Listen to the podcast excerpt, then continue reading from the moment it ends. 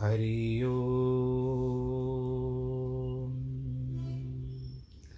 हरि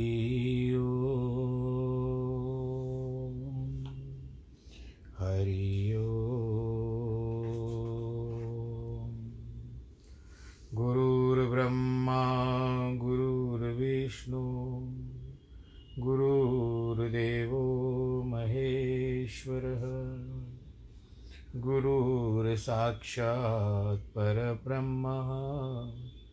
तस्मै श्रीगुरवे नमः। विघ्नेश्वराय वरदाय सुरप्रियाय। लम्बोदराय सकलाय जगद्दिताय। नागाननाय श्रुतियज्ञविभूषिताय। गौरीसुताय गणनाथ नमो नमस्ते। नाहं वसामि वैकुण्ठे योगिनां हृदयेन च। मद्भक्तां यत्र गायन्ति तत्र तिष्ठामि नारद। जिस घर में हो आरती चरण कमल चितलाय तहाँ हरि वासा करे ज्योत अनंत जगाए जहाँ भक्त कीर्तन करे, बहे प्रेम दरिया। तहाँ हरि श्रवण करे, सत्यलोक से आए। सब कुछ दीना आपने, भेंट करूँ क्या नाथ? नमस्कार की भेंट लो, जोड़ू मैं दोनों हाथ। जोड़ू मैं दोनों हाथ, जोड़ू मैं दोनों हाथ। शान्ताकारं भुजगशयनं, पद्मनाभं सुरेशं विश्वाधारं गगनसदृशं मेघवर्णं शुभाङ्गं। लक्ष्मीकान्तं कमलनयनं योगिविरधानगम्यं वंदे विष्णुं भवभयहरं सर्वलोकैकनाथं। मङ्गलं भगवान् विष्णु, मङ्गलं गरुडध्वज, मङ्गलं पुण्डरीकाक्ष मङ्गलायस्तनो हरि सर्वमङ्गलमाङ्गल्ये शिवे सर्वार्थसाधिके शरण्ये त्र्यम्बके गौरी। नारायणी नमोऽस्तु ते। नारायणी नमोऽस्तु ते। नारायणी नमोऽस्तु ते। श्रीमन्नारायण, नारायण नारायण। मैं अपने परम पूज इष्ट देव भगवान नारायण जी का स्मरण करते हुए आप जनता जनार्दन की ओर से जो भक्तगण हैं, इस कथा वार्ता को सुनते हैं। फिर से आपके साथ इस सप्ताह में जुड़ रहा हूँ। चार दिन की फिर यात्रा रखेंगे। इसमें और क्या क्या है? उन सब का अन्वेषण करेंगे। तो वो तो सब पहले से लिखा हुआ है। लेकिन हमको क्या प्राप्त होता है? समुद्र में घुसते हैं तो कुछ दुर्लभ वस्तुएँ प्राप्त होती है तो कथा भी दुर्लभ है।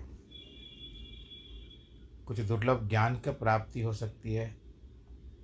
एकोशी दृष्टासी सर्वस्य मुक्त प्रायसो प्रायोसी सर्वदा अयम में वही बंदो दृष्टारम पश्य तरस। अष्टावक्र कहते हैं, हे जनक, तू सबका दृष्टा है। एक सबका दृष्टा है, सदा सचमुच मुक्त है। तेरा बंधन तो यही है, तू अपने को छोड़कर दूसरे को दृष्टा देखता है। दूसरों में देखता है। ये क्या है, ये क्या है, ये क्या है? अपने आप अद्वैत को प्रतिष्ठा देते हैं। द्वैत धारणा को भी बंधन का कारण मानते हुए जनक से कहते हैं कि आत्मा ही परमात्मा है, यही ब्रह्म है, दोनों भिन्न नहीं है। एक ही है, तू भी वही ब्रह्म है और समस्त सृष्टि भी वही एक ब्रह्म भी अभिव्यक्ति है। वही परमात्मा है, सबका दृष्टा है, अतः तू ही सबका दृष्टा है। परमात्मा मुक्त है, अतः तू भी सचमुच मुक्त ही है। लेकिन तेरे बंधन का कारण मात्र इतना है कि तू अपने को छोड़कर दूसरे को दृष्टा देखता है। बड़े अर्थपूर्ण सूत्र है द्वैत एवं अद्वैत का। अष्टावक्र कहते हैं, तू सबका एक दृष्टा है देखने वाला। दूसरा कोई दृष्टा नहीं है। द्वैतवाद धर्म कहते हैं कि ईश्वर व मनुष्य भिन्न है। परमात्मा व आत्मा भिन्न है। ईश्वर सृष्टि अलग अलग है। ईश्वर करता है उसने सृष्टि बनाई है, वह आसमान में, स्वर्ग में कहीं भी बैठा है, वहीं से समस्त सृष्टि का संचालन करता है। अब उसकी मर्ज़ी से उसके आदेश के अनुसार जो हो रहा है, वह दया करता है, पुरस्कार देता है, दंड देता है, न्याय करता है। उसका पूरा शासन है। पूरी शासन व्यवस्था उसके पास है। उसने सृष्टि बनाई है भाई। स्वर्ग नरक बनाए हैं। पशु पक्षी जीव जंतु मनुष्य आदि बनाए हैं। ये आत्मा ईश्वर नहीं है, उसकी संतान है। ईश्वर और आत्मा का पिता पुत्र का संबंध है। मालिक गुलाम का संबंध है। ईश्वर मुक्त है, आत्मा गुलाम है। वह बंधन में है। किसके? हमारे बंधन में है। शरीर के बंधन में है। गुलाम कभी मालिक नहीं हो सकता। इसी तरह से आत्मा को सृष्टि के अनादि मानते हैं। कुछ प्रकृति व पुरुष दोनों को अनादि मानते हैं, कुछ प्रकृति को ही सब कुछ मानते हैं। ईश्वर की सत्ता में विश्वास नहीं करते कई लोग। वे इस चैतन्य को प्रकृति का ही गुण मानते हैं। ऐसे विभिन्न मान्यताओं के बीच अष्टावक्र बड़ी निर्भीकता से घोषणा करते हैं कि चैतन्य आत्मा ही ब्रह्म है, इससे भिन्न कोई ईश्वर नहीं है। यह आत्मा ही एकमात्र दृष्टि साक्षी है, कुछ धर्म आकाश में बैठे ईश्वर को दृष्टा कहते हैं। वहाँ बैठे बैठे वह सब कुछ देख रहा है, पाप पुण्य सब देख रहा है। अष्टावक्र कहते हैं, ये आत्मा ही परमात्मा, वही दृष्टा है, इससे भिन्न कोई दृष्टा नहीं है। यह आत्मा मुक्त ही है किसी बंधन में बंदी नहीं है। वे आगे जनक को कहते हैं, तेरा बंधन यही है कि तुझ आत्मा के अलावा दूसरे को दृष्टा देखता है। जब वह दूसरा मौजूदा है तो बंधन ही हो गया। यदि एक ही है तो कौन किसे बांधे? वह मुक्ति ही है। यदि ईश्वर आत्मा से भिन्न होकर इससे बड़ा तभी बंधन की बात पैदा होती है। ये आत्मा उसके अधीन है, गुलाम है, उसकी सेवक है। जब उसका दूसरा है ही नहीं तो बंधन किसका? एक व्यक्ति अकेला घर में रहता है तो किसी तरह से बिज़ी है। उसको कोई रोक सकता है? अपना जो क्रियाकलाप करना वो कर सकता है। परंतु कोई दूसरा करके रहेगा तो फिर बंधन में हो जाएगा। ये एक अनुमान है। आत्मा से भिन्न ईश्वर की सत्ता को मानना भी बंधन है। ऐसी आत्मा कभी मुक्त नहीं हो सकती। इसलिए ईश्वर की सत्ता को आत्मा से भिन्न मानने वाले धर्मों से मुक्ति का धारण नहीं मुक्ति की धारणा नहीं हो सकती है। स्वर्ग नर्क या ईश्वर के साम्राज्य की ही प्राप्ति है। बातें करते हैं, अद्वैतवाद की मुक्ति की बात कह सकते बात एक द्वैतवाद है, एक अद्वैतवाद है। किस प्रकार से द्वैतवाद है? द्वैतवाद है कि जो सब में ऊंच नीच देखते हैं अंदर बाहर देखते हैं, वो द्वैतवाद है। जो अद्वैत है, वो एक ही परमात्मा का स्वरूप मानते हैं। मनुष्य स्वभाव से ही गुलामी खोजता है। इसीलिए उसने ईश्वर को अपना स्वामी एवं स्वयं को गुलाम मान लिया है। यह विचार द्वारा है, ने द्वैतवाद धर्म को जन्म दिया। उपनिषद कहते हैं कि अयम आत्मा ब्रह्म तत्वमसी आदि। ये अद्वैत ही धारणा है। अष्टावक्र अद्वैतवादी है। इसीलिए वे जनक से कहते हैं कि तू आत्मा है। न वही आत्मा सबका दृष्टा, परमात्मा है। इससे भिन्न किसी अन्य आकाश में बैठे हुए परमात्मा को दृष्टा मानना ही तेरा बंधन है। अज्ञानी आत्मा से भिन्न ईश्वर को दृष्टा कर्म फल प्रदाता कर्म मानते हैं। ज्ञानी नहीं मानते तो इस कथा को हम आज यहाँ पर विश्राम देते हैं और चलते हैं भगवान विष्णु के पास। वहाँ पर हमको क्या आशीर्वाद प्राप्त होता है?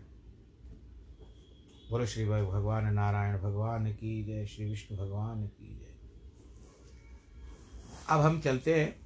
हम दूसरे प्रकरण में हैं, दूसरे अंश में हैं, विष्णु पुराण के।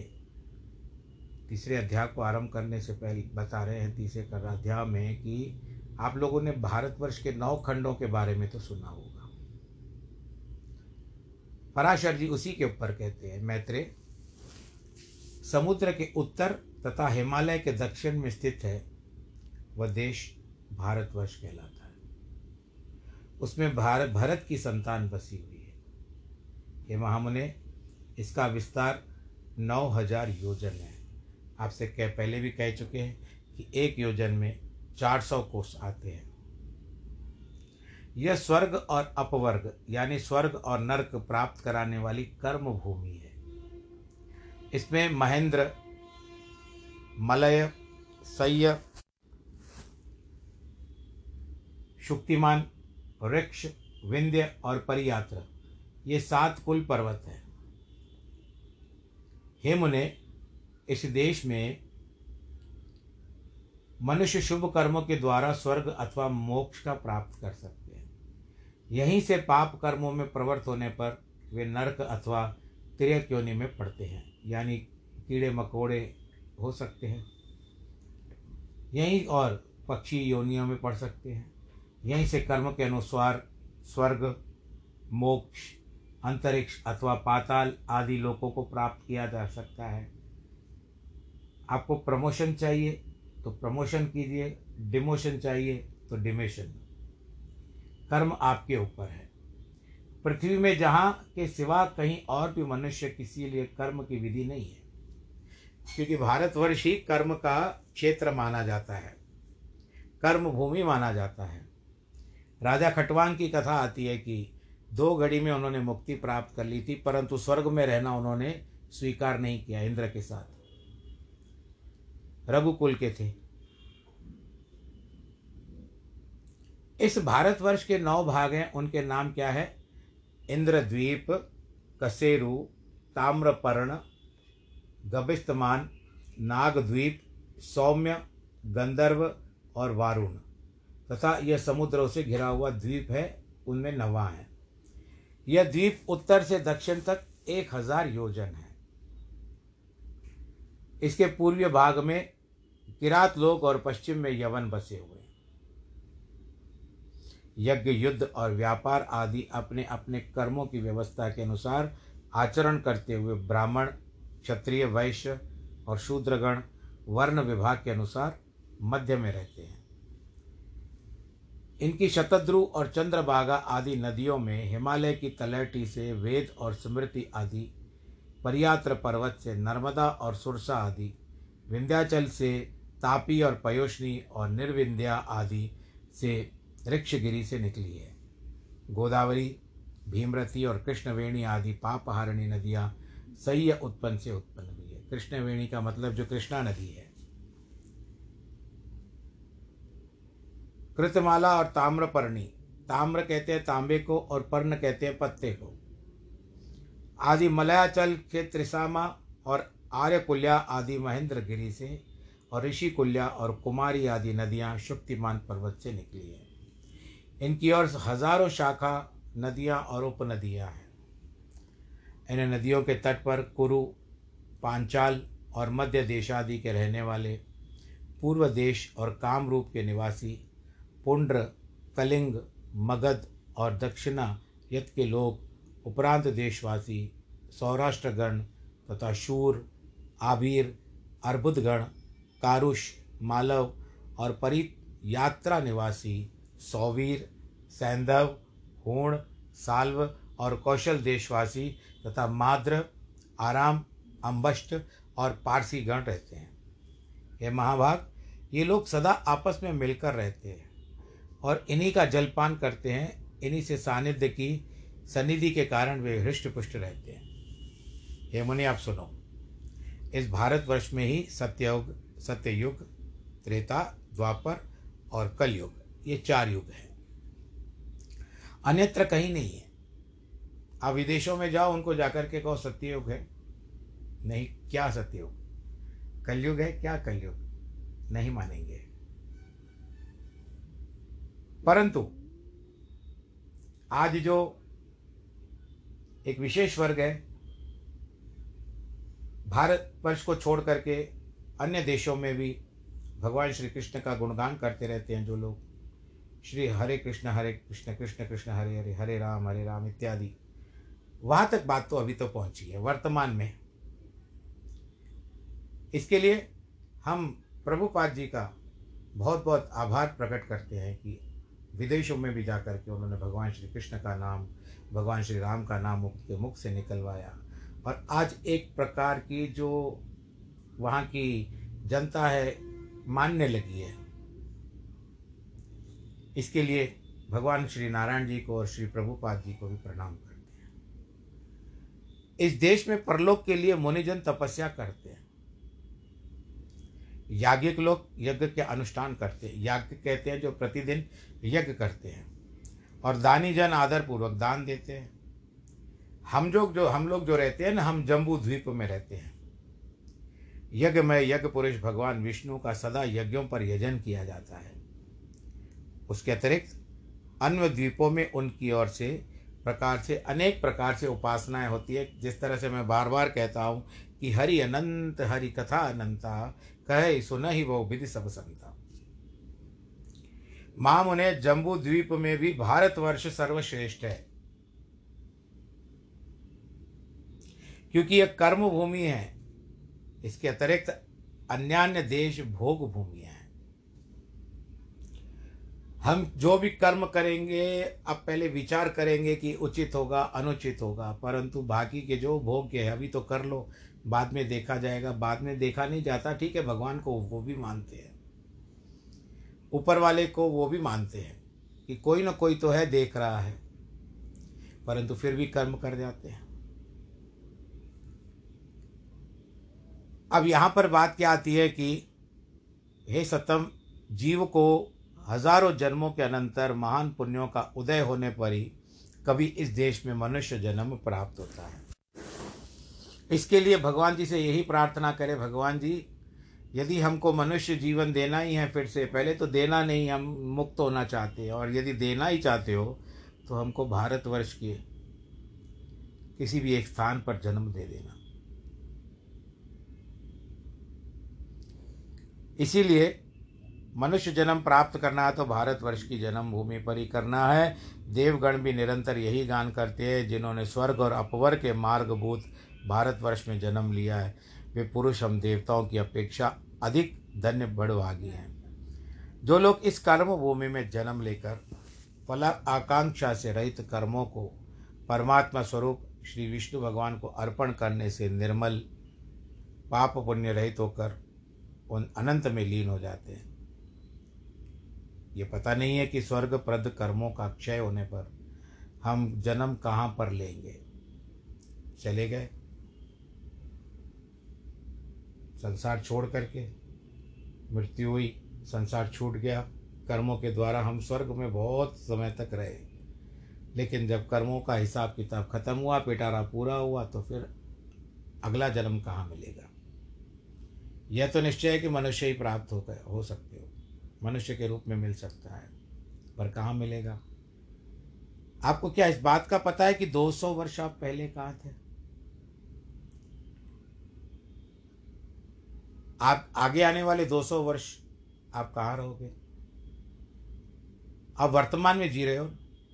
वर्तमान में जो जिस दिन जो आपके दाना पानी आपके लिए लिखा हुआ है, वो आपके समक्ष आ जाता है किसी भी प्रकार से बन करके।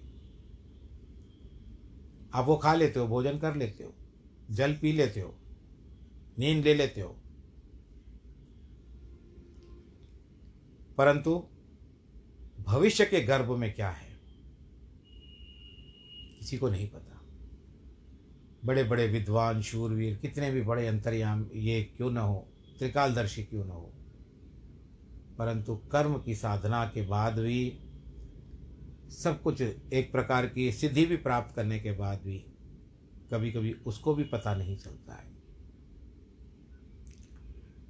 इसीलिए धन्य तो वे मनुष्य है जो भारत भूमि में उत्पन्न होकर के अपने इंद्रियों की शक्ति से हीन नहीं हुए इंद्रियाँ तो आपकी शत्रु है। आपको बिगाड़ने का कार्य करती है। यहाँ से तोड़ा, वहाँ से तोड़ा और भिग, भगा, भिगा भिगा दिया आपको। पर आप तो उचित रूप से उसका सदुपयोग भी नहीं कर पाते हो। इंद्रियों का इंद्रिय दमन में लगे रहते हो। कर्मेंद्रियाँ ज्ञानेन्द्रियाँ इत्यादि। तो इन इंद्रियों से आपको क्या तात्पर्य है कि ये इंद्रियाँ ही महान शत्रु हैं आपकी? इंद्रियों के ऊपर विजय प्राप्त करना, ये आपको उचित होता है। जब आप इंद्रियों को संरक्षण में रखोगे, अपने दायरे में रखोगे, उनको भटकने नहीं दोगे, है थोड़ी मुश्किल बात, कहना बड़ा आसान है, परंतु कथनी और करनी में बहुत अंतर होता है।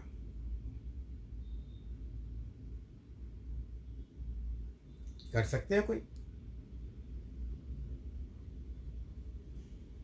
अब जिस तरह से हम एकादशी की बात करते हैं, या कोई व्रत, त्योहार हो जाता है।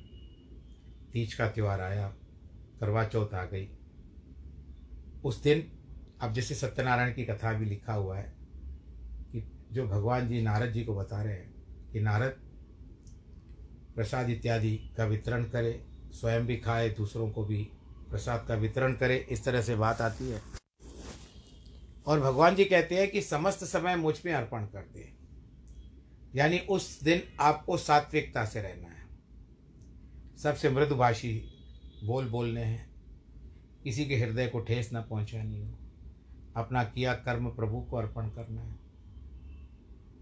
ऐसी बातें करें। क्रोध को थोड़ा सा अपने अपने अधिकार में रखना है। नहीं हो पाता। सत्यनारायण की कथा हो गई। प्रसाद खाया। फिर कभी कभी क्रोध भी कर लिया।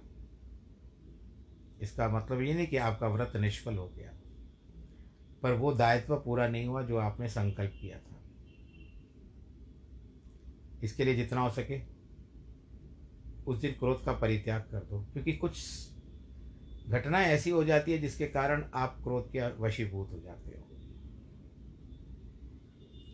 हम भी क्यों ना हो? कभी कभी कुछ ऐसी बातें आ जाती है जिसको हम उस समय में क्या कहते हैं कि अपने आप अधिकार में नहीं रख पाते। निकल जाता, फूट जाता है क्रोध। और इंद्रियाँ, व्रत इत्यादि रखा, उस दिन भोजन की भी लालसा रहती है। कि ख़त्म जल्दी, पंडित जी जल्दी ख़त्म करें तो भोजन करें। कई लोग ना भी करते हैं, ऐसी कोई बात नहीं है। परंतु फिर भी होता है। और यदि आपने किसी के लिए सबको बुला के रखा है तो उस समय में पंडित जी जल्दी कीजिए लोग आने वाले हैं। पंडित जी जल्दी कीजिए, लोग आने वाले हैं। ऐसी बात चलती है। क्योंकि आप सतोगुण में बैठे हुए हो। परंतु सतोगुण में बैठे हो, लेकिन प्रवृत्ति जो है वो रजोगुण की है। और रजोगुण की प्रवृत्ति करते करते यदि पंडित जी ने फिर से समय में पूरा नहीं किया तो अंदर से क्रोध आना आरंभ हो जाता है। वो तमोगुण बढ़ा देता है। बोलो, नारायण भगवान की है फिर उसी में समय कहते हैं। मैं सभी के लिए नहीं कह रहा हूँ भाई कोई कोई होता होगा। सभी लोग कहते हैं, पंडित जी, आपको इतना कहा कि जल्दी से पूरा कर लो पब्बीर आने वाली है, हमारे मेहमान आने वाले हैं। जिनको बुलाया है, वो आने वाले हैं और आपने बहुत देर कर दी। देखो, कितने लोग ऐसे ही लौट करके चले गए। ये भी हम मानते हैं, परंतु कभी कभी जो घटनाएँ होती है ना, वो आप उसको अपने वश में नहीं कर सकते हो। सांसारिक बातें ही हैं, ये ऐसी कोई बात नहीं है। इसके लिए सतोगुण, जब प्रभु प्रभु में ध्यान लगे सतोगुण, सांसारिक प्रवृत्ति में ध्यान लगे रजोगुण, क्रोध में या आलस्य में प्रवृत्ति हो तो उस समय में तमोगुण। कईयों को तो नींद भी आनी शुरू हो जाती है। निरंतर सत्संग सुनने से भी आँखें भारी हो जाती है और वो नींद भी कर लेते हैं। परंतु दर्शाते ऐसे हैं कि वह आँखें बंद करके ध्यान से सुन रहे थे कथा तो ये इंद्रियाँ हैं। ये शरीर है। ये चंचल है। इंद्रिया चंचल है। ये न स्वयं बैठती है, न दूसरे शरीर को बैठने देती है इसके लिए जितना प्रयत्न हो सके, ये जो इंद्रियाँ इनकी शक्ति से कई लोग हीन नहीं होते, अभी भी कई लोग ऐसे हैं कि पंडित जी, आपको जितना समय लगे कराइए, कोई बात नहीं, आराम के साथ बैठे। तो ये जो बात थी, यहाँ पर आज जो हमने अध्याय की कथा की है कि नौ खंडों का विभाग बताया। भारत के नौ खंड। हे मैत्रे इस प्रकार लाख योजन के विस्तार वाले नव वर्ष विशिष्ट इस जम्बू द्वीप को मैंने तुमसे संक्षेप में वर्णन किया है। इस जम्बू द्वीप को बाहर चारों ओर से लाख योजन के विस्तार वाले वलयाकार खारे पानी से समुद्र ने घेर करके रखा है। तो आज के कथा के प्रसंग को हम यहाँ पर विश्राम देते हैं, क्योंकि अध्याय फिर शुरू करेंगे तो वो थोड़ी देर के लिए, थोड़ी देर में पूरा नहीं होगा, लंबा चलेगा। इसके लिए आज के प्रसंग को हम यहीं रोकते हैं। आप अपना ध्यान रखिए। ईश्वर आप सबका आशीर्वाद प्रदान करे वैवाहिक और जन्मदिन के को लिए सबको बधाई। नमो नारायण।